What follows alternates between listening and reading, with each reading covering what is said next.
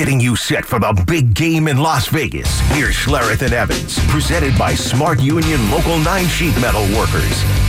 Troy Renck is our Denver 7 insider. He joins us right now on the Johnson Auto Plaza hotline. So, some of the news yesterday, Troy, good morning, by the way, uh, out of Vegas in the Super Bowl was that the NFLPA uh, feels satisfied with the resolution that they had regarding Russ and the Broncos and the, the threat of benching if he didn't change the contract language. Uh, what more can you tell us about that? Well, basically that he wasn't benched during that time. I mean, it was over. The, the dispute happened after the Chiefs game when the Broncos won, and that's when the situation arose during the bye week following that. Had they believed that the Broncos were benching him specifically because of the contract, I think there would have been further action. Just when they got the NFLPA involved, uh, that you know kind of showed you know the disappointment from Russell Wilson's side, and there wasn't a benching then. I mean, so I don't know. I haven't talked to the NFLPA uh, yesterday about it, but that's how when it resolved is the fact that he wasn't specifically benched. He didn't. He didn't end up getting benched. So, in a sense, it resolved itself. Had he been benched that following game, I think it was at Buffalo, then it would have been interesting to see what their action would have been. It still gets really difficult um, you know, even though there's contract involved, a coach always has to right to bench a player based on performance. So that's where it gets tricky. But the resolution was he wasn't benched until at the end of the season. Troy, uh, any re- uh, resolution? Is there any salvaging of, of the relationship between the Broncos and Russell Wilson? Would there be any chance of him being back here as a quarterback in 2024? Is is that a foregone conclusion that he's going to be gone? Yeah, I don't see that. I never say never because of the NFL. Weird things happen. It just doesn't see. It just doesn't make any sense. There's nothing that's going to change. You know, they left that door ajar. I think to do it professionally in those last press conferences, based on how it all went down initially. You know, had they had a chance to do it over again, they should have had Sean Payton speak to Russell Wilson directly to say, hey, I'm considering benching you, rather than have it come first from the GM to the agent. That's where things got sideways. But I, I just don't see it because of the fit. You know Sean Payton better than I do, Mark. He wants a quarterback that's one, two, three, ball out on time, run all the route tree, and see, you know, read the defense at the line of scrimmage, and you know you have two plays, get into the right play and he and Sean Payton clashed over that consistently. And the fact that they were terrible on third down, terrible in the red zone, specifically on first and goal, I don't see it.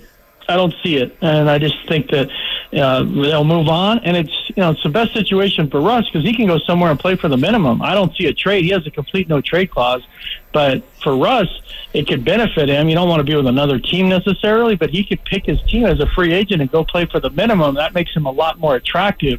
His problem right now, more than anything, two things working against him: his age and his contract. Well, you remove one of those elements, suddenly he has a much better opportunity with Atlanta or with Pittsburgh or New England. He has a because of the fact he would probably be making veteran minimum. Visiting with uh, Troy Renck, our Denver Seven insider. You mentioned age. Sean is sixty. He has said that he feels the urgency to get back, win another Super Bowl, and get into the the Pro Football Hall of Fame. Based on what you saw covering him this year, does he strike you as having, I guess, the patience to draft and work with a first round quarterback? I didn't think so early in the year, uh, but as the year went on, I think he understood the the gravity of what he walked into here. You know, the losing culture. Now you have eight years without the playoffs, seven straight losing seasons.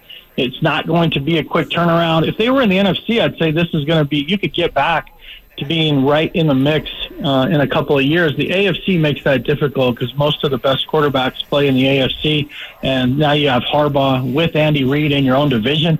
It's just it, the challenge is real. But do I think so? I mean, it feels like he does, but we got to see it. I think the only time he's had a rookie quarterback start when he was a head coach was Ian Book. And that was during the COVID year uh, or during COVID. I mean, it wasn't because they had developed him. So it'd be a new situation for Payton. I do believe they have to walk away from this developing a long-term plan at quarterback. So you could bring in Jimmy Garoppolo, Sam Darnold, someone to compete with Jarrett Stidham. The winner of that battle makes the team. The other one gets cut. But then you have the rookie that you've drafted as the backup. They have to have a longer term solution because we keep talking about, you know, the bridge guy, the bridge guy. I mean, that bridge now is the Golden Gate. I mean, at some point, there's got to be someone that you look at and go, okay, this guy's going to be our quarterback for several years. He's young. We love his upside. That's the one thing they really haven't tried because the Paxton Lynch thing never took hold. So I believe he understands that this is not a quick fix, and he has to have the stomach, if you're looking at this realistically, to think about this as a five year thing total in terms of his. If you were thinking you were going to be in the Super Bowl in year three, I just don't see that right now in the AFC. Now, the NFL allows for quick turnarounds, but with quarterback uncertainty and Patrick Mahomes not going anywhere, the idea of getting to a Super Bowl, you have to be, for me, have a little broader vision. Troy, uh, just in regards to that that plan, then at the quarterback position, do you see them drafting a quarterback at twelve? I know we've talked about this.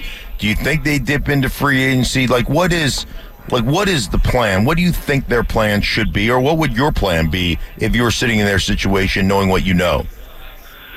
Yeah, I don't know how much they like J.J. McCarthy. That's the key. Between J.J. McCarthy and Bo Nix, you might have to take them at 12 to assure you get them if it's neither one of those guys, you could, for me, I'm not in love with either one of them, but I can understand where you could be. And I, I'm not in the rooms looking at, you know, all the film with them.